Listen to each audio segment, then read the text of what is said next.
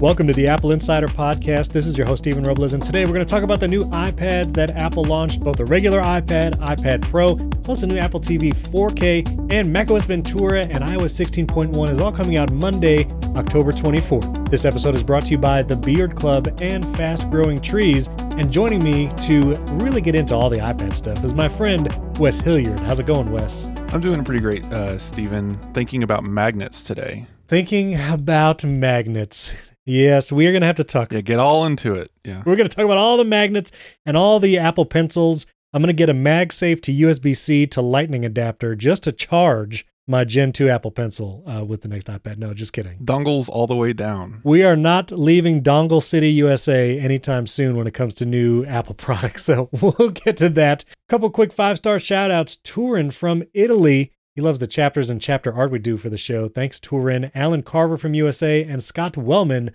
from West Virginia, USA. Thank you guys for five star ratings. So here's the deal Apple had kind of a bunch of announcements. It felt like there was an Apple event this week, but there was none. There were three press releases in a row, all preceded by Tim Cook tweeting a, what, 15 to 20 second video where he said, Take note. Didn't even say anything was coming. All I did was said, Take note a bunch of kind of like line drawings of stuff. Clearly, Apple Pencil felt like it was iPad related. And then everyone was waiting with bated breath from when he tweeted that, which was like 8 a.m. Eastern time, until the press releases, which came out around 11 a.m. So there was this like three hour just madness. Everyone is like, press releases are going to happen at 9. And then it, nothing happened. And then it was like 10. And then finally 11 a.m. And we got press releases for a new Apple TV 4K, kind of two models we'll talk about. Brand new iPad base model and new iPads Pro or iPad Pros, attorneys general, however you're going to pluralize that. I don't know. What, what do you think about that whole like teasing thing? I felt like that was a little different for Tim Cook to literally tease a product with no event or like no context. The NBA was really excited about Tim Cook's announcement because stole that hashtag from an NBA team. I don't know if you ever heard of them, the Utah Jazz, a yes, uh, yes. music themed team. I'm assuming, and uh, yeah, they uh, they have had take note as their uh, catch slogan hashtag whatever oh. since uh, oh. years and years uh, apparently they briefly retired it brought it back in like 2019 so they've used it at, at the very least for the last three years wow. i guess uh, apple doesn't um, pay much attention to the twitter sports region what what makes this even more funny I, I think is that that day was opening day for the nba season Oh. And that is that is also yeah that is also the day that the hash flags for all of the hashtags for the NBA teams what 30 whatever 50 teams all go live on Twitter. They're the hash flags are turned off in the off season. So on that day, take note was supposed to go back to the Utah Jazz. And wow. they didn't even know it. Yeah, apparently the head guy, whatever, was just like, Yeah, we we learned it when you did. We saw that tweet and was like, What's going on? That's hilarious. Apple totally just took it over. Yeah. Yeah, the Utah Jazz was just they were originally based in New Orleans, and jazz obviously very music centric. The take note in their terminology would be a music note, but that's hilarious. Yeah. The the Apple product announcements was trending under sports for about an hour before it switched over to technology. That's amazing. Yeah. Well, it, it was an interesting tease and then shortly after the press releases, we're going to get into all of that. I do want to mention as you listen to this show, Monday, October 24th, Apple made it official that macOS Ventura, iPadOS 16.1, and iOS 16.1 will all be releasing on Monday. That will include things like the shared iCloud photo library, macOS Ventura, with all the things like continuity camera, and 16.1. I think live activities should be live this Monday as well. Is that official? Yes, live activities for third party developers will be live. What, what's your most anticipated feature, Stephen? Because mine is the iCloud shared photo library. I think so. I guess I've largely ignored photo album sharing because it's kind of been a pain and so I'll have to like change my mindset towards photos and how it works with family members. But I'm excited to try it out. I will say I downloaded, I don't know why I did this because macOS Ventura is coming out publicly for everyone on Monday.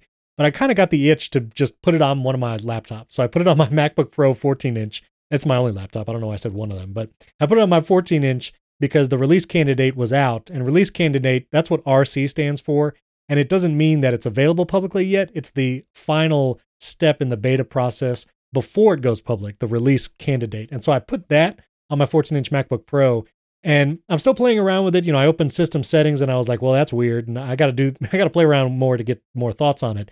But continuity camera is an incredible feature. And it's it's built into iOS 16, so on your iPhone it already has it.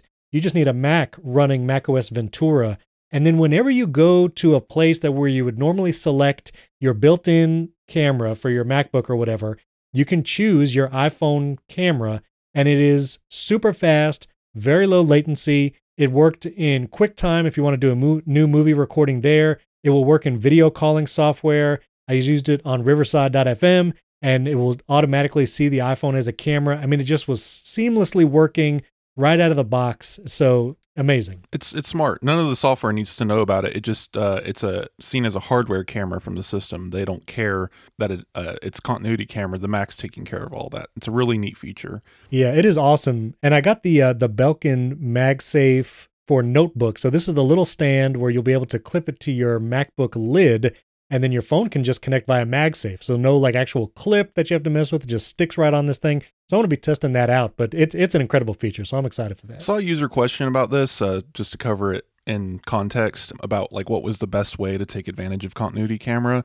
For me, I've been when I tried out the feature, I've been using a you know iphone tripod and just kind of put it wherever i want i mean it's right. cool having it uh, if you're using a macbook and you're looking at the display and that's where the facetime call is taking place great that's an awesome mount that puts the camera right where the webcam would be mm. but if you're using an external monitor or any other kind of situation it's probably simpler to have a free moving thing. And the Belkin thing works that way too. It acts as a ring right. holder and a, um, a stand for the phone as well. So that's cool. I would also recommend just trying a tripod, set it up behind your monitor. But there are dozens uh, of mountable yeah. magnetic attachments for iPhone that get that can put it anywhere. So just look around. There's plenty. It's very cool. So the first press release that came out was the Apple TV 4K. This Mark Gurman mentioned that we would have one coming soon, but we actually kind of got two models. So the new Apple TV 4K, you can get it both in a Wi-Fi only model and then a more expensive Wi Fi with Ethernet and Thread built in for like $20 more. So overall, the price of Apple TV has actually dropped. Before, if you wanted to get a 4K Apple TV, like last year's new model, new Siri remote, and all that, it was $180. Now you can get it for $129. The Wi Fi only has an A15 Bionic. Nice to see them upgrading that chip so quickly. And that base storage has gone from 32 to 64 gigabytes. That's the Wi Fi only model. Does not have thread. So if you're a HomeKit fan, we talk more about this on HomeKit Insider on Monday's episode, but there is no thread built into the cheaper Wi Fi only Apple TV. If you have other HomePod minis and other thread border devices, like you don't need to worry about that. It still supports Matter, but we get more into details on that. Yeah. The more expensive version, which is 149, it's only $20 more. $20 more, you get a new Apple TV, you get the Ethernet port, you have Thread built in, and you also get and you get 128 gigabytes of storage for just that $20 more, which is amazing. Plus, the other new features is HDR10 Plus, which is the Samsung's kind of HDR. They don't do Dolby Vision, so they have HDR10 Plus. So now the new Apple TV supports that. And the Siri remote, interestingly, has traded Lightning for a USB C port. The death knell tolls for Lightning port. I think this is. Did you write that headline? I saw the headline. Yeah, yeah, yeah that, that, that, was, was good. that was good. So it, it, it's definitely a good sign. Um, it's odd that this is the first accessory. I was hoping it would be the AirPods, but yeah. again, all of these are being developed out of context from each other. So it makes sense that this would probably be the easiest place to swap it out, especially since people who are buying the Apple TV may not even technically be Apple customers, as weird as that may be. Yeah. It is funny that there is no USB C charger in the box. So if you buy this and you don't have any cables, you have to go buy a cable or you're not charging your remote at all. That's interesting. Um, I thought that was odd, but yeah, this is this is fun. There's no other changes to the remote. I wish there was a U1 chip in there. Mm, yes. Looking at looking at the overall um, updates, I don't think the the no thread radio and the cheaper models that big a deal. I've seen a lot of people saying why, why, why, but um, in a multi Apple TV household, if you're going to be one of those people to get a couple of models, Well, you only really need the one uh, more expensive model with thread. Yeah. Uh, you don't need every model in your home to be the thread model. So that twenty dollars savings is nice. Um, you know, HDR10 plus, great. I, I buy Sony TVs, um, so Dolby Vision, I guess. But yeah, yeah. I think the thing that stands out to me though is the Yes. um, A15 processor and 120 gigs of storage, uh, 128 gigs. Right. Those both tell me that Apple is at least acknowledging that people are filling up these TVs. Um, I fill up a 64 gigabyte t- Apple TV easy because I'm actually downloading Apple Arcade games Right. and right. want to know something else. They both have four gigs of RAM. That's up from three gigs of RAM in the last generation, I believe Nice. which again, it all just goes to better processing, faster things. So I believe this is going to be a much better TV for Apple Arcade. This is going to be just a better overall purchase, and it's so much cheaper. I'm excited. Yeah. I think this is great. Lower price. I like seeing Apple update the Apple TV more than just every couple years because before it was like it would get an A8 processor and it wouldn't be touched for like two plus years. So this increase in the frequency of updating Apple TV I think is great. More storage is great. My this is a first world problem, but I kind of now wonder because I got a new model because I want my nice setup to have the A15 and you know have all the stuff. I don't know what to do with my old Apple TVs. I feel like that is one product like you're not going to trade it in. Like there's no trade in value. If all your TVs already have an Apple TV on it, Yeah. what do you do? Paperweight? I don't know. I, I, I just kind of it's like um stocking a shelf at a grocery store. You know, you put the newest in, in, in the Yeah. back and rotate forward. So Rotate them all down. Yeah, so the new Apple TV I ordered is going in the living room. Then that one from last year is going in my bedroom. Yes. Then the one in my bedroom from mul- multiple years ago with the old dive board Siri remote, Yes. that'll be a spare. Generally, these just get handed out to family members. I have family, extended family, and it's like, here's an Apple TV. And I'm still waiting for the day for Apple to call me and be like, dude, you can't be signed into like eight Apple TVs. Listen, that so that that's an interesting thing because I have several Apple TVs in the house now, Mhm. and the one issue I love the Apple TV. It's actually gonna there's gonna be a new there's actually gonna be a new Siri interface with tvOS 16.1. Compact Siri. Compact Siri, it's yes. great. Like there's great updates. I really do. I, I really love the Apple TV for all the streaming stuff, the Apple Arcade stuff. Naming an Apple TV, I don't know what the deal is. For some reason, it puts a number after the room name, no matter what. I have tried to remove Apple TVs from my iCloud account. So they're signed in. I will factory reset them. I will try to name it something totally different. But because they're HomeKit products, you have to put them in a room. And so I put them in a room in the home app or when you're setting it up, you know, actually on the physical Apple TV, you tell it like what house to put it in, what room is it in. You choose the room. I, my living room and family room, I cannot get it to not have a number after the name. That's odd. And I know that's a, little thing, but that's the only thing. And uh, Shane Whatley, who has a great HomeKit YouTube channel, actually just hit 100k subscribers. So congrats to Shane. But he had the same thing. Like he had a screenshot of his Apple TV remote where he was going to select a TV, and it was like living room four and like bedroom six. It's like I don't know why that does that, but yours don't do that. No, I haven't had that issue. Um, and I and weirdly enough, I I buy multiple. I've I've been through many Apple TVs.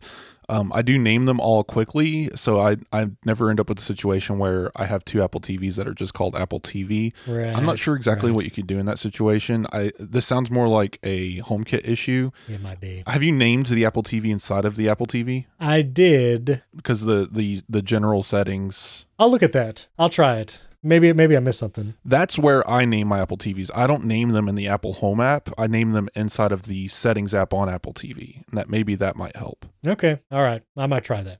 All right. We got to talk about iPads. This was the big news this week.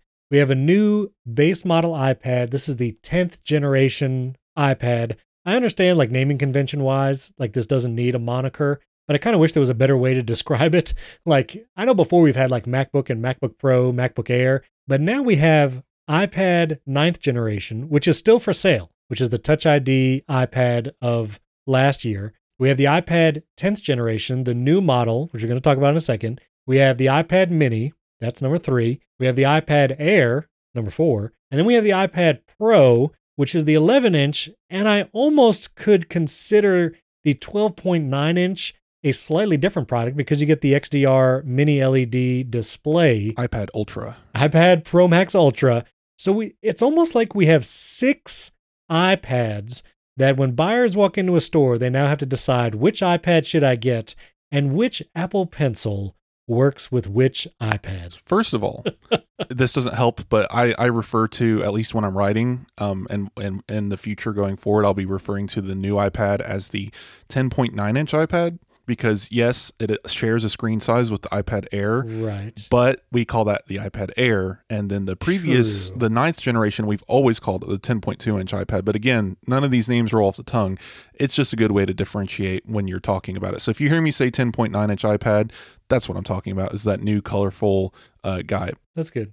but secondarily, I am so conflicted about this. I have seen for years people say there's not enough variety at Apple. Look at Android. There's 4,000 uh, phones you can buy. There's 2,000 tablets you can buy there, and they're all different price ranges from four dollars to four thousand dollars. And it's like, look at all this selection of choice. And then as soon as I- Apple comes out with a new SKU, it's like, oh God, paralyzed. I can't choose. What shall I do? And somebody I won't call call out names. You can see them in my Twitter said there are now six different configurations of keyboard that Apple sells for uh, four different sizes of iPad. I'm like, yeah, because they all came out in different years. What are we even Yeah. complaining about anymore? I don't think the variety of options is a bad thing inherently. But the configurations are odd. I agree. Configurations are odd. And so let's talk about it. So this new 10th generation iPad, it's a 10.9 inch screen. It now closely resembles the iPad Air design. Has the Touch ID button on the top, no Face ID, no headphone jack as well, but it has gone from Lightning to USB-C as the connector, Yep. which is great. So now most iPads, unless you get the 10.2 one-year-old iPad, all iPads have USB-C. But here's the deal. This new 10.9 inch iPad only supports the first generation Apple Pencil, despite having the flat side. And because the first generation Apple Pencil is Lightning, if you want to use that pencil with this new 10.9 inch iPad, you have to get a USB C to Lightning adapter, which Apple includes now in the box if you get a new first generation Apple Pencil, but not in the box with the iPad. And that's a little weird. Say the last hardware change, significant too, is that the camera has moved to the landscape side of the iPad, which is great because that's a lot of times the configuration you use an iPad in, but it did not change for the iPad Pro, which we'll talk about in a second. Yeah, I did want to comment on the design. Um, I've seen a lot Yeah. of people say that this is just the iPad Air SE, that they've just taken the casing from an old iPad Air, I, I think the 2020 model, and they just threw, you know, they just rearranged a couple things. And that's not how this works. This is a different case. This isn't the iPhone, you know, SE using the iPhone 8 casing because those are identical. This is actually a different case. It's actually a little bit thicker and a little heavier than the iPad Air regardless of which generation you're looking at, either the fourth or the fifth gen model. So this is actually a new case designed specifically for this iPad, even though it looks similar. Um, on top of that, the smart connector is on the bottom of the case, which is a different cutout, so it would require a different case anyway. And that center camera on the the landscape camera is interesting because that that gets into the issue with the Apple Pencil, and we can go into that. But like I I like that they've done this, but it is very much that monkey's paw. You everyone's been begging for a camera on the landscape side of the iPad, just like the MacBook. Right. But I don't think any of us ever considered, because I know I didn't. We never considered what would happen to the accessory compatibility. Because Stephen, Yeah. I didn't know if you know this. There are only four sides on an iPad. I want to get into the camera stuff when we talk about the iPad Pro because that was notably unchanged. So I, I think they're both sides of the same coin. So yeah, getting to the Apple Pencil, because of that camera shift, there is no magnet on that side to mount an Apple Pencil to. Right. And so Apple's compromise here is to say, okay, you can use the original Apple Pencil, but jokes on you, it uses Lightning. yeah. And so here's here's my deal. This iPad also has gone up in price. It's four hundred and forty nine dollars Right. for the new tenth generation, as opposed to three hundred and twenty nine dollars for last year's model, which is still for sale. Apple is still selling that cheaper three hundred and twenty nine dollar model. I think that's for education markets. 100% for education, which also, when you look at the Apple Pencil compatibility, if I was an educational institution and I know I'm going to be dealing with a bunch of fifth graders or younger with a iPad and an Apple Pencil, I will not want to deal with a USB C to Lightning adapter for those kids to Right. have to charge this Apple Pencil. And so 100% would not choose this one for kids. The 329 iPad I think still exists because that's what schools are buying. For sure. Whereas For sure. and I and I went into this into the comparison I did with the iPad Air. The new iPad, I think, is still kind of targeting the education market, but for students. This is what students will go and buy for themselves. Sure. And you know, we can get into that in a second. Yeah, and I, and I just think I have a, a friend who actually works in a school district here in Central Florida, and he actually deals with the iPads for the students. And they are notably around for a very long time. And so I think, to your point, when you think about the education market, I get why that older one is still for sale for 329 that is the one schools will get. They will get the first generation apple pencil. I just do think it's unfortunate that it's going to lengthen the tail that that old style ipad with a lightning connector with the first generation apple pencil. It's going to lengthen how long that exists kind of just like in circulation. So i get that they're both around and to make that hard cutoff to say now everything's usb-c and all those pencils are obsolete like i get it but it's just a little weird I will say the Logitech Crayon, which is a great alternative to the Apple Pencil. I actually got one of my sons that Logitech Crayon. He actually prefers it, just the shape and how you hold it. Logitech updated their Crayon to use USB C. So if you did want to get one of these new 10.9 inch iPads, and that's a good way to say it, I'm, I'm glad you said that. The, the new 10.9 inch iPad, if you want to get it with some kind of writing device, I would look at that Logitech Crayon with USB C don't have to deal with an adapter. I think that's the best choice overall for especially this iPad and I think education markets in general because they have a really cool technology I wish Apple would implement in all of their stylus, where it uses a radio frequency unique to the iPads to automatically pair based on proximity. So you can have two iPads within a few feet of each other and draw on one iPad with the crayon and move over to the next iPad and start drawing on it as well with no pairing necessary whatsoever. Right. Uh, yeah, it's just really smart. It has an on off switch. The only difference is because it is using actual Apple Pencil technology, this is an Apple partnered product. So right. this is Apple Pencil tech, but does not sense pressure. It only senses tilt angle. And that's the only difference from the Apple Pencil 1, as far as I know. Right. I will say this new iPad looks good. The colors they chose look really nice. There's a nice blue, a nice reddish pink, a yellow, and then the silver. So cool colors. There's a new Magic Keyboard Folio for iPad. Yeah, and this is just for the 10.9 inch, the new iPad. It is not compatible with the Magic Keyboard that the iPad Air and iPad Pro use. So you cannot use the Magic Keyboard with this new base model. You have to get this. It's the it's the smart connector positioning that's uh, got us here. Different smart connector. Funny enough, the uh, iPad still uses magnets to attach to these things, so it has the same magnet arrangement. Right. So I'm assuming uh, magnetic stands like the ones I use for my iPads would still work for this if it Mm. was made for the 11 inch iPad. Yeah. That's interesting. But yeah, the smart connector position is or the only difference, I guess. I was gonna say I really I really like this this keyboard. It looks cool. Yeah, I was just gonna say. So the Magic Keyboard Folio, it's a different design. This is more in the realm of like the Surface Exactly. Book Yep. kickstand, where there's an actual kickstand that goes behind the iPad. You can lean the iPad back. You have the keyboard with trackpad in front, and you can detach the iPad and keep kind of that kickstand part attached to the back of the iPad, but just remove it from the keyboard to use that as a tablet. I really like that feature. And I actually have used a Surface with one of these kind of kickstands for a little while just to try it out. I like the design overall. It is not as lappable, if you will allow that word. This this is a tabletop. this is a tabletop computer. 100%. Yeah. And it is cumbersome. Like you can try to use it on your lap, but it's really made for a tabletop. But I like the, the fact that you can detach it. There's kind of more options for tilt because it's more of like an infinite tilting than, which I mean, the Magic Keyboard is too, but you, you don't have as much, I think, freedom and tilt in the Magic Keyboard as you will with this. This keyboard's interesting because I think it kind of reinforces some ideas here. And uh, again, I get into this in the comparison because I really, uh, I think I went like 2,000 characters or 2,000 words into a comparison with an iPad Air because I really wanted to understand what Apple was doing with this um, new iPad. And this keyboard, I think, emphasizes the fact that this is not an iPad Pro. This is not a laptop hmm. convertible because that's where the word laptop comes from. It sits in your lap. You use it Right. you know that in that form factor you open the lid it's now a keyboard in front of you with a screen right that's then that's what the ipad air ipad pro lines offer with the magic keyboard whereas this one is very much just by the way here's a keyboard more or less. You can even just take away the keyboard and use it just as the tablet with the case on the back with that kickstand.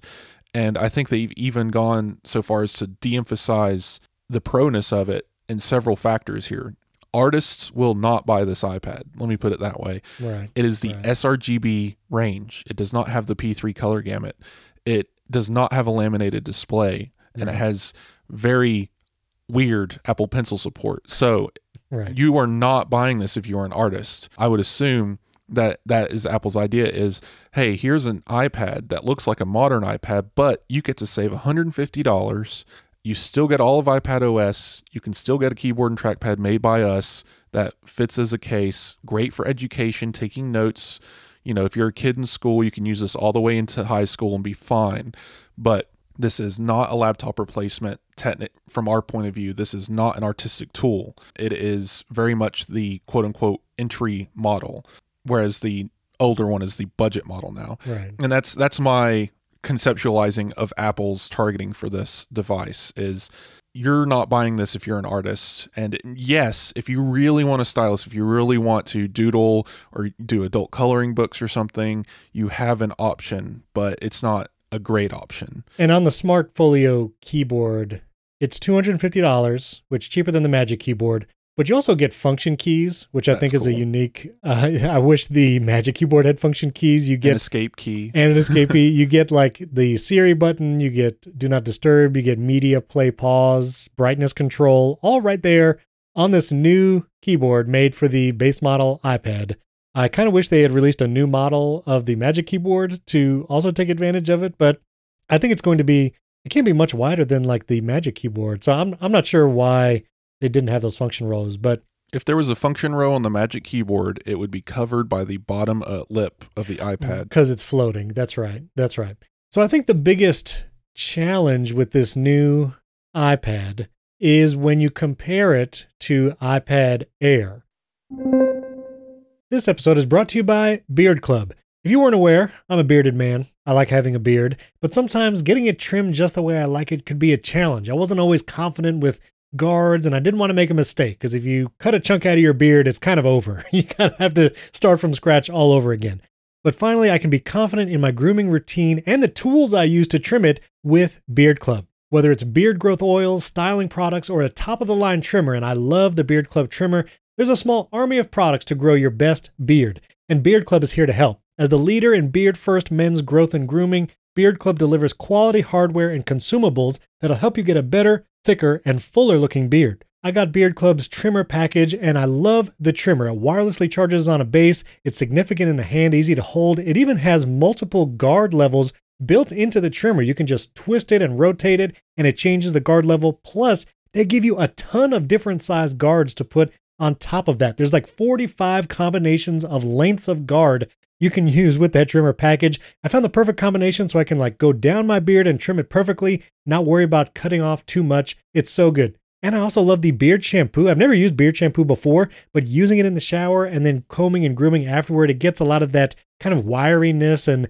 it smooths out all those troublesome spots. So head to beardclub.com slash Apple Insider, take the beard quiz, and then use our promo code Apple Insider, all one word, at checkout. They'll recommend the best beard kit tailored to fit your needs. Beard Club has the perfect kit to fit your needs, and over 2 million beards have been served by Beard Club. So grow your best beard today. Take 20% off your first order when you go to beardclub.com slash Apple Insider. Use the promo code Apple Insider, all one word. That's beardclub.com slash Apple Insider. Promo code Apple Insider for 20% off your first order. Get 20% off with that promo code Apple Insider when you go to beardclub.com slash Apple Insider. Our thanks to Beard Club for sponsoring this episode. This episode is brought to you by Fast Growing Trees.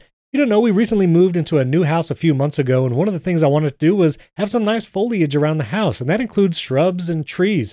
But shopping for any kind of plant can be a pain in the neck. You go to the hardware store, you got to put all these plants in your car or your truck, everything gets dirty. Well, you don't have to do that anymore. Get those plants shipped right to your house with fastgrowingtrees.com. The experts at Fast Growing Trees curate thousands of plants so you can find the perfect fit for your specific climate, location, and needs. You don't have to drive around to those nurseries or big gardening centers. Fast Growing Trees makes it easy to order online, and plants are shipped to your door in just one to two days.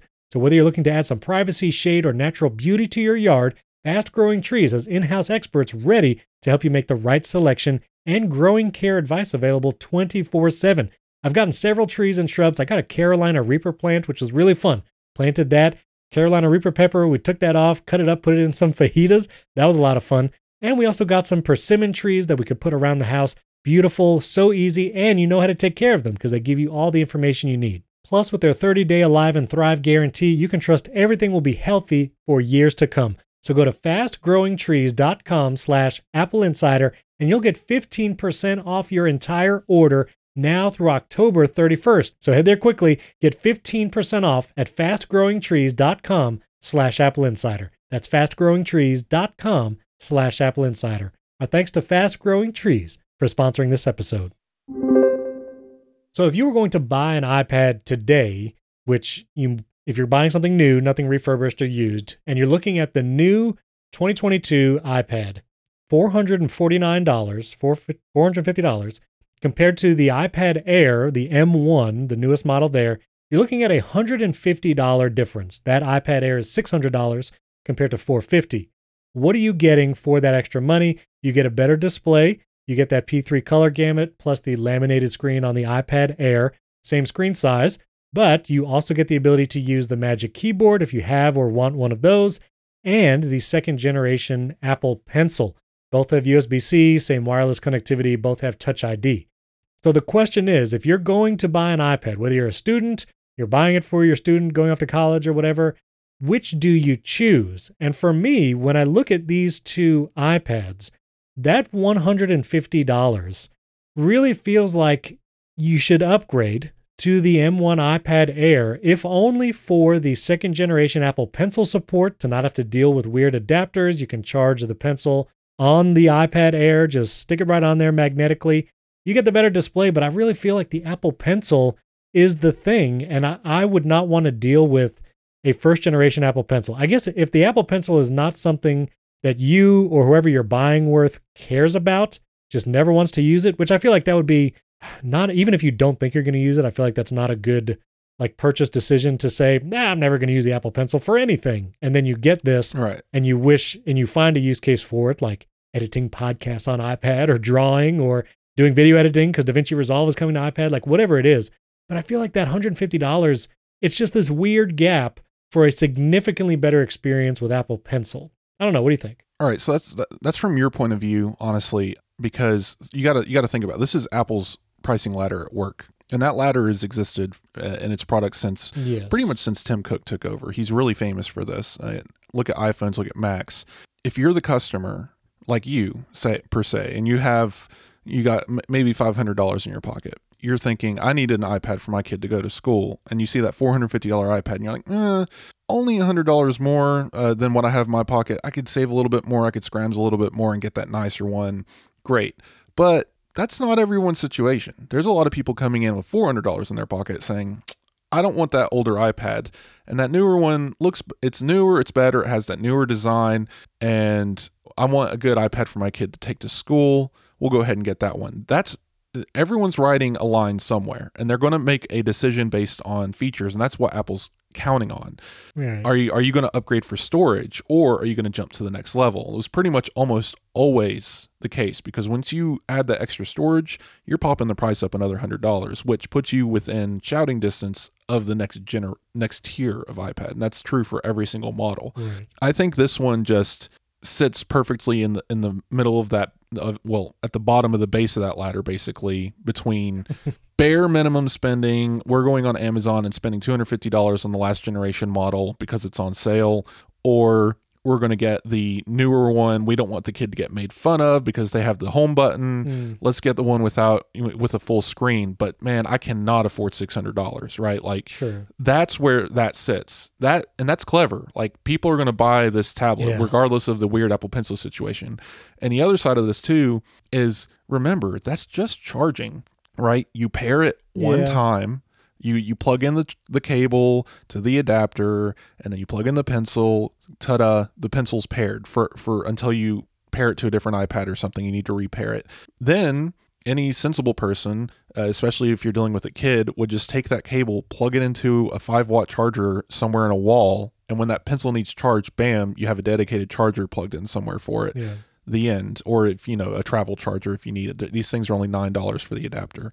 That's the situation, and the the pencil lasts hours and hours Yeah. before you need to charge it anyway. So I, I just it's Yeah. it's annoying, it's inconvenient, but it is not as terrible. You know, because yes, we are spoiled. We have magnets at the top of our iPad Pros that we just slap a pencil on and uh, literally frying the b- battery into oblivion because it's charging for the last three years and we haven't touched it. Right? well, yeah. I mean, I, well, although I will say we are not spoiled in our camera placement, which this new 10.9 inch has the right landscape camera placement. But we'll, we'll we'll get there. yeah, we'll get there. So, I, and it's so weird because if you want to upgrade the storage on this new base model iPad, if you want to get the 256 gigabyte version, it jumps up to 599, Exactly. which is literally the price of the M1 iPad Air. And like you said, Apple with the tiered approach yeah, Tim Cook's laughing behind his desk. Yeah. he is he is laughing. But I will I will say like to the who should buy it. My 10-year-old son, if he did not have an iPad at all, and I was looking at the landscape of iPads, you know, you could look at the refurbished models and I think those are good options, but I would I would honestly probably get him this base model one for 450 and not upgrade the storage, save the 150 bucks. And he actually likes the Logitech Crayon, so I would get him that. Like I would do that. There's people that would absolutely buy this. Exactly that. Yeah, exactly that reasoning. Like this, this works. It's weird, but it works. And it's nice and like he might prefer the case, like the Smart Folio Magic whatever that is, like the new case, he might prefer that style where you can And Logitech pull out a sells that that exact like keyboard thing. Logitech Yeah, has yeah, sold for a while for other iPads, and I think this one as well. Um, so it's just funny that Apple's miming that, and yeah, you you'll get the better trackpad with the Apple one, but again, you don't have to spend that two hundred some dollars. There are other options out there for keyboard trackpad combos as well. And uh, I wanted before we move on to iPad Pro because I know that's the next Yeah. sentence you're going to say. Mhm, Um, mhm. I wanted to tease my uh, my next co- comment here a little bit Okay. because it applies to this iPad as well. I want you guys to consider supply chains for a moment. All right, go into the mind of Ming, Ming Chi Kuo and understand that this Apple Pencil, this iPad, this iPad Pro exists at this moment because of what the supply chains allowed. And this compromised Apple Pencil situation might be the result of timing of releases. And maybe, just maybe, there's a, Hmm. another Apple Pencil coming later that won't be so awkward. That's But fair. Go ahead on iPad Pro. I do. I do. I, I don't know if you'll be able to tell us in editing, but I think more than other episodes, Wes and I are like talking over each other because we're both very excited about iPads. I know. I think I really, I really like iPads. I, the last thing I want to say too is I've seen some comments on Twitter saying Apple should just get rid of either the iPad Air or this new iPad. Like both of them don't belong in the lineup.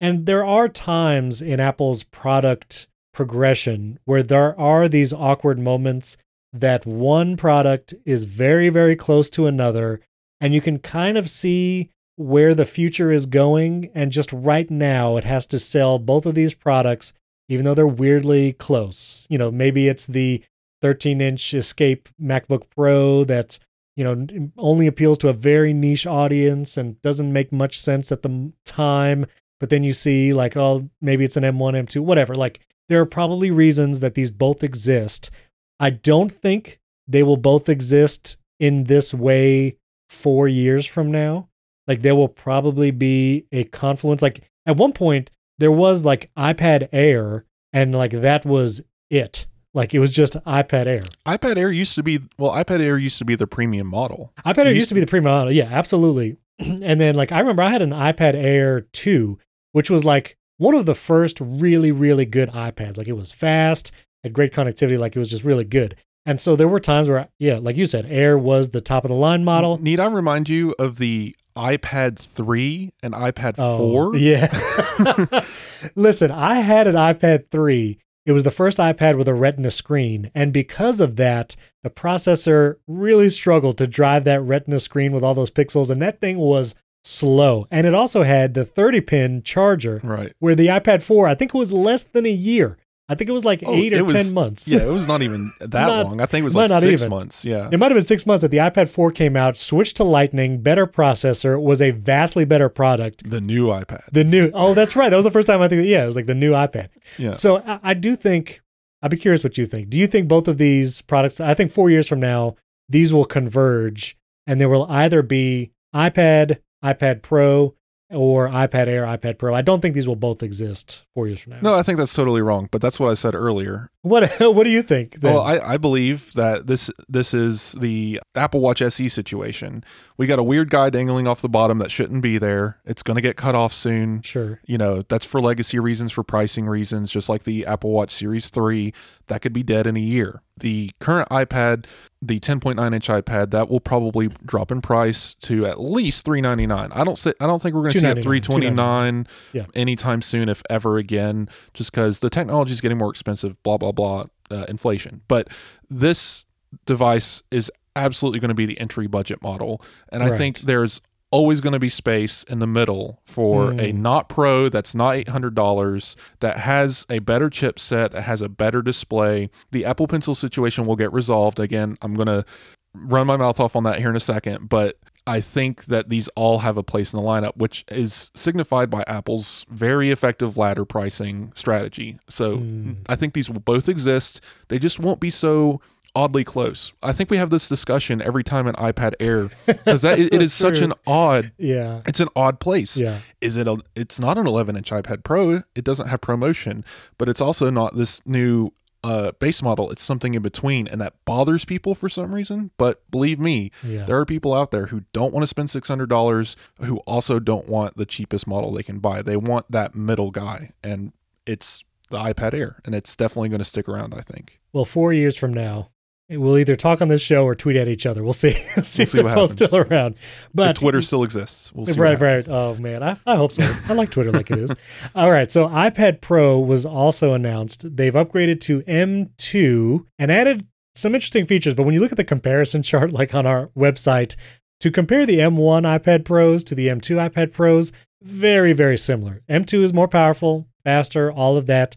The 11 inch did not get the mini LED XDR display, which is unfortunate. I think there are a lot of people out there. I've had a lot of people ask me on Twitter if I don't have an iPad, which should I get? I want to get an iPad Pro. It's a tough decision. I mean, the mini LED is beautiful. I love that on my 12.9 inch iPad Pro. But when it comes to size, if you're going to have one size iPad, I do really like the 11 inch for the portability. And it's still a beautiful screen. Don't get me wrong. It's still liquid retina. You still get ProMotion, wide color. I mean, oh yeah you're not going to miss the XDR screen if you have not looked at it every day for hours. I think, like you said, it's a different product. It's Yeah. you know, the iPad, Pro, the 12.9 inch iPad Pro is distinct in its own ways. And again, maybe someone doesn't want a 13 inch display, but they want ProMotion. So there's that 11 inch model. You do get a better video. You actually get Dolby Vision video that you can record on your iPad. They showed there's like a video on YouTube where Apple kind of made an event video. Like it's only 10 minutes or so, or 15 minutes. 10 and they minutes, kind of, yeah. yeah, 10 minutes. They talk all the products and it's like, that was the event video. Like they just did not call it an event. I liked the iPad grip that he was using to film. yeah, super the fancy. Yeah. Very like in 4K. And Apple said, you know, we understand that iPhone records in ProRes and has a terabyte of data that you can fill up in five seconds with this, and it takes four years to get it off of your phone because we have USB 2.0 speeds. But we solved it. Just record it on your two terabyte iPad Pro, the size of your head. There you go. That's it. There it is. There it is. So those are like hardware differences. The camera did not move. We could talk about that in a second. Also, Wi Fi 6E. This is, I think, Apple's first device to support Wi Fi 6E. It's a newer standard. But oddly, one of the features of Wi Fi 6E as a standard is the 6 gigahertz frequency, which would provide faster data transfer. And the new iPad Pro does not support the 6 gigahertz. If you look in the footnotes on the page, it still only does the 2.4 and 5.0 gigahertz bands. So interesting that it's Wi-Fi 6E but not 6 gigahertz. And for that reason, I'm not going to upend my entire Wi-Fi network and update to 6E just yet. Maybe when the next iPhones come out with 6E, that would be interesting. But other than that, it got this feature called Apple Pencil Hover. It's still using the second generation Apple Pencil, the same Apple Pencil, same Magic Keyboard you've used before if you have one. But the hover feature now is where you can actually put the Apple Pencil above the screen, not touching it, it's just hovering. And the M2 iPad Pro, this is just for the new one, it will sense that hovering. And actually, you get really cool new features that way. They show Procreate and other drawing apps where you can hover the pencil and then like pinch to zoom with your other hand to choose how thick or thin you want the next line to be, or you can preview a change to your piece of artwork before actually putting the pencil on the screen and making the change specifically.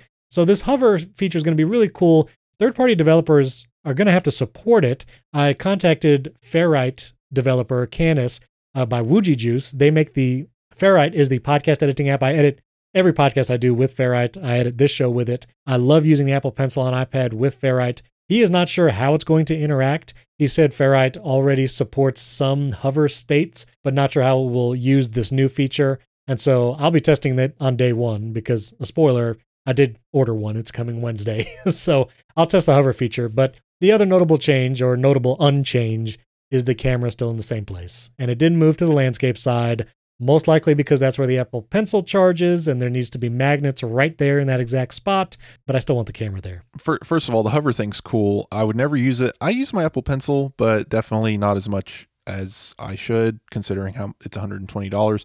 It's useful that feature is just going to pass me by. I, I, wonder how they came up with it, though. It, you know, it, electromagnetic displacement on a on the display. It's always been a thing. Like uh, walk up to a CRT on a carpet and touch it, you're going to get a little static shock, right? Same idea, just magnified much smaller because these are shielded devices. But there will always be some EMF uh, escaping from the screen, and using that to communicate with the pencil is really smart. I like how they they did that. Yeah. Again, just one of those. You know, it's always been there, but it's fun that they're implementing it and yeah, people are complaining. It's like, oh, but why not the other iPad? Well, because there's probably some silly sensor somewhere in there right. making this decision. It's always going to be hardware related. Don't, I mean, Apple does want their money, but it's not always that nefarious guys calm down the camera situation i agree uh, i'm i wouldn't mind a landscape camera and honestly, even if it was in this iPad, I still wouldn't be getting it. I'm not ordering this uh, year just because gains in the M2 was I'm not going to type any faster. Um, I'm not doing any,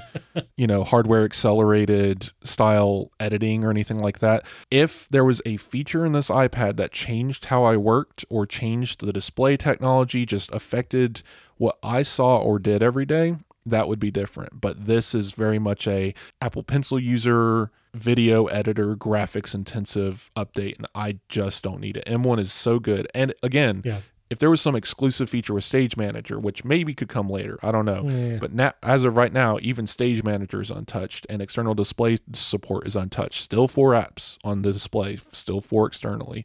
So yeah. I did not see any reason to go spend $2,000 on this iPad, sell my old one, go through the whole hoopla just to have basically the same experience I already have. I agree. This is not worth an upgrade. Most likely, if you have an M1 and you're just getting the M2 chip, it, it's performance wise, it's going to be very comparable. Still use the same Magic Keyboard, still the Apple Pencil.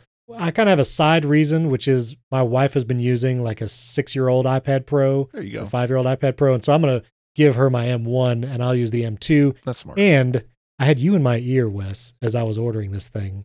I, I think it's you that have, have said this, but I got it with cellular. Nice. Because I've not had a cellular iPad for a long time, and I've had several situations now that you know we're all kind of traveling more. I'm driving my kids to practices. I do the hotspot, but sometimes it's like eh, I can't activate the hotspot right now, or I gotta take my phone out, and you know, again, there's all first world problems. But because I haven't done it in a while, I wanted to say, let me try it. Let me try a cellular built in. I also got the silver because I regretted not getting the silver with my M1 and with the white Magic Keyboard case. I, I see it and it looks really good. So I just got the silver. So anyway, that's why I got it. And also, I, I'm hoping the Apple Pencil Hover maybe offers something in podcast editing, but overall just more those reasons. Yeah i mean that's that's a good buy for you. I mean uh, if i had someone who would inherit this one or if i already had a buyer it'd be a little bit more tempting but trying to overturn a yeah. ipad for i would probably sell for $1600 it's it's time consuming and it's just not something i want to put the effort into because sure yeah my overhead would be 400 bucks for the new ipad. Yay new technology but again just not enough there for me to put forth the effort. And I have some theories, but uh, The, the only thing is I will say, but the trade in value for my M1 12.9 inch M1 iPad Pro with a terabyte of storage, which was, I think, what, 17, 1800 dollars when that came out. Right. The trade in value was $500. Like Apple was going to give never. me 500 for it. And that's why I was like, this is would be much more worth it if I gave this to someone who I wanted to buy an iPad for because $500 is like the price of the new base model iPad. And I was like, for $500, 100% I would buy this iPad for someone else. So that's why I'm keeping it. Not, I didn't do the trade in. And the only other thing I wanted to mention about iPad Pro in general, well, Apple stated this in the press release, and DaVinci then came out and announced it. But DaVinci Resolve, which is a powerful video editor on the desktop, I know several video producers that use it. You'll be able to use DaVinci Resolve on iPad, and you'll now have LumaFusion and DaVinci Resolve, plus, you know, Premiere Rush is also on iPad. You can use that for video editing. But this is a very much professional video application for iPad, and notably, no mention of Final Cut. And I think running an M2 processor now, with all the Apple Pencil hover features, they're showing it off in third party apps like Procreate. Man, it would have been a prime opportunity to announce Final Cut on iPad. And I, and I, I really hope it comes one day. I just, I don't know. It was disappointing to not see it in this one. Yeah, DaVinci Resolve is interesting. Um, I wonder how it'll compare to LumaFusion because, yes, I understand DaVinci Resolve is the uh, more premier, uh, fancy video editing option on desktop, but again, this is going to be a different app with the DaVinci Resolve name on it. I don't know that this is actually DaVinci Resolve. They're not t- bringing that code base over. Um, so it'll be interesting to see how it compares. And I also understand that there's only like two primary features coming with this version. It's not the full um, experience. So we'll, I, I'm, I'm interested in seeing what video editors have to say about it. Yeah. Moving on, the iPad Pro, it was a little bit of an odd year. This this feels very much like the iPad 3 again, um, or other similar iPad upgrades. It's mostly just a processor bump. Uh, forgetting everything else, nothing really changed here. It's just the M2 processor, and that's kind of what we expected going in. And I'm I'm actually happy about that. It does make my financial decisions a little easier. right. Right. That's always a boon. I'm never I'm never happy about that. Right. I want the new fancy toys, but it's also kind of a sigh of relief. Like, oh, good.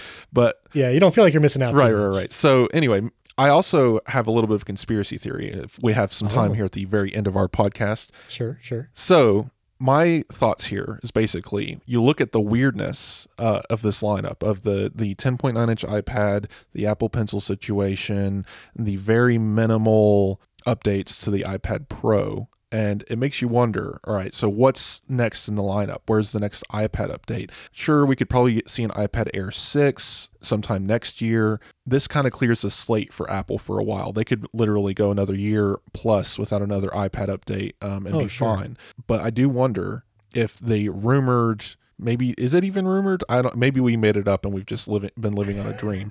But uh a 15 inch iPad Oh, or Studio, iPad Studio. the the larger iPad could be coming. The iPad Studio I've Yeah. I've monikered or iPad Ultra, whatever you want to call Oh, it. But true. That's true. this newer premium iPad would have a larger display, probably a modified design because this is a bigger guy. You might want to carry it, but it's not really going to be meant for handheld uh, situations. Right, right. So, but this would probably be a new premium device. And with that would come a new keyboard, Right. probably a new, like a new Magic keyboard, and that would have the new function row and the larger trackpad.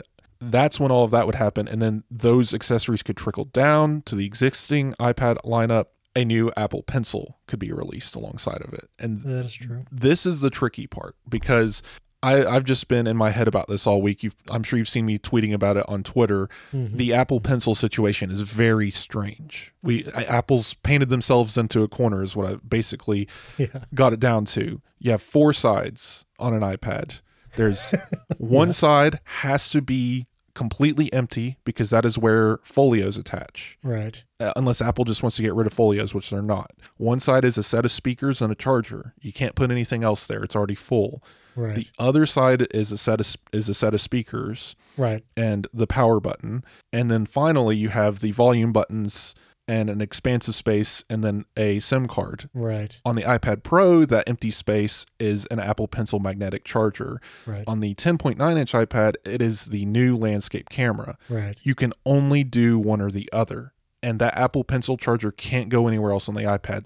As I've said, there's just no space unless you cover up speaker holes in the top of the iPad, which is not ideal, and Apple's not going to do that. Yeah. So, what's the solution? I think it was cool to have a magnetically attachable Apple Pencil, but maybe that goes away. I think I think maybe a third generation Apple Pencil, maybe they even consider it a different product and it's the Apple Pencil Pro or something and it's a little bit larger, thicker, easier to hold and probably charges over USB-C and in my dream universe here, it would also include the auto pairing technology of the crayon which will let you use it on more than one ipad without pairing so Mm. that's those are my thoughts on that situation and if that exists which it may who knows if something along those lines even just some kind of new apple pencil that would explain the weirdness of this ipad and going forward if you want the full apple pencil experience without any of the weird dongles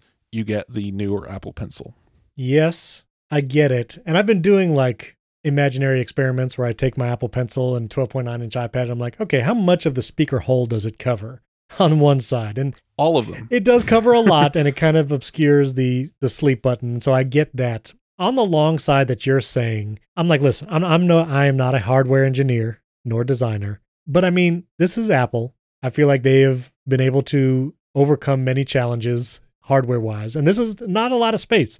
I totally get it. Like, there's, there's not a lot of space in this iPad to do stuff, but I wonder if they could just maybe let go of the symmetrical visual of the Apple Pencil charging right in the middle of the iPad.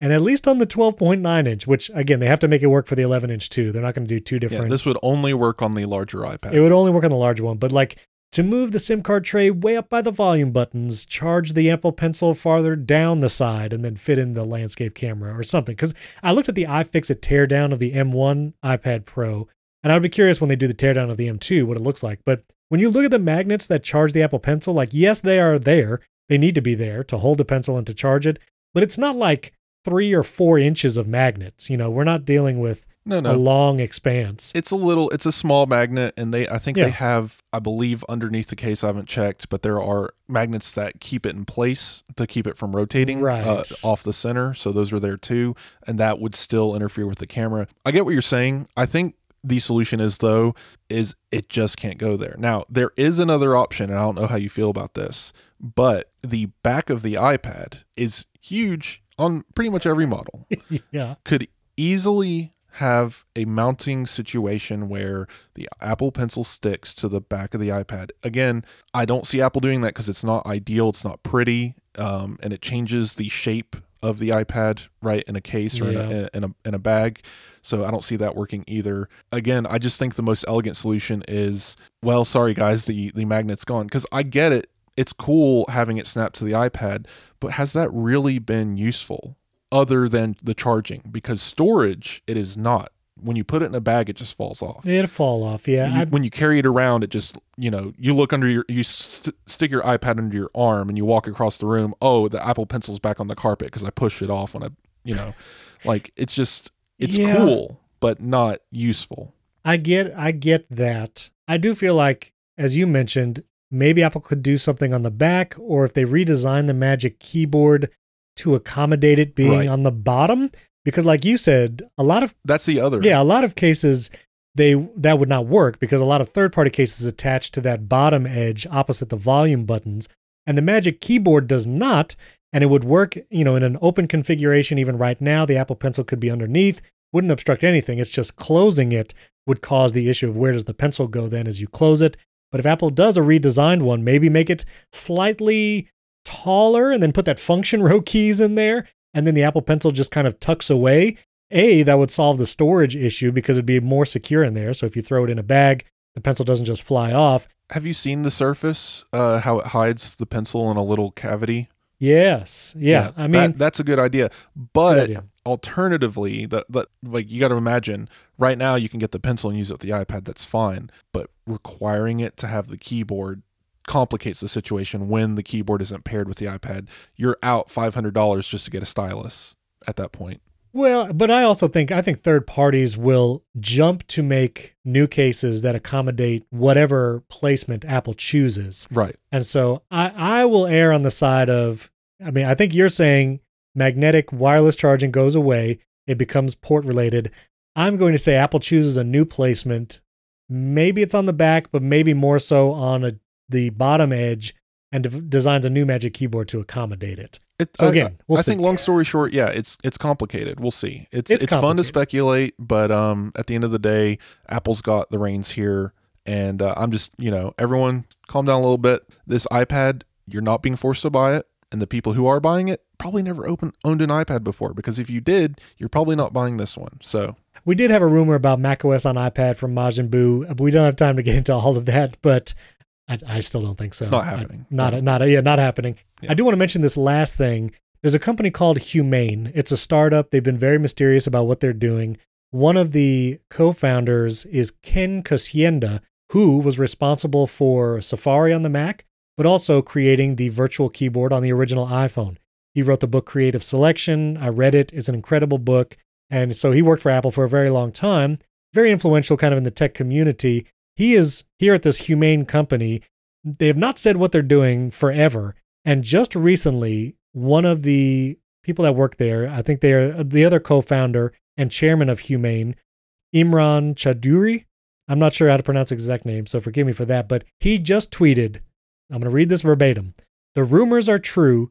The smartphone is dead. And coming next year from Humane, the world's first device built from the ground up for AI, artificial intelligence. the smartphone is dead. Long live the smartphone.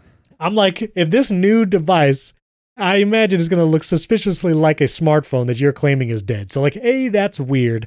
B, when you think about the iPhone, the iPhone wasn't saying the smartphone is dead. The iPhone just made the best version of smartphone that there could be. And so, uh, this feels like a weird premise and a we- like a weird way to announce that you're making a hardware product. I'm very curious what they're doing. Also, with all the AI generated art and that weird, like, what does AI think human evolution looks like? If you guys haven't seen that video on Twitter, it's wild. Uh, I don't know if I want my handheld device being run by AI, but okay.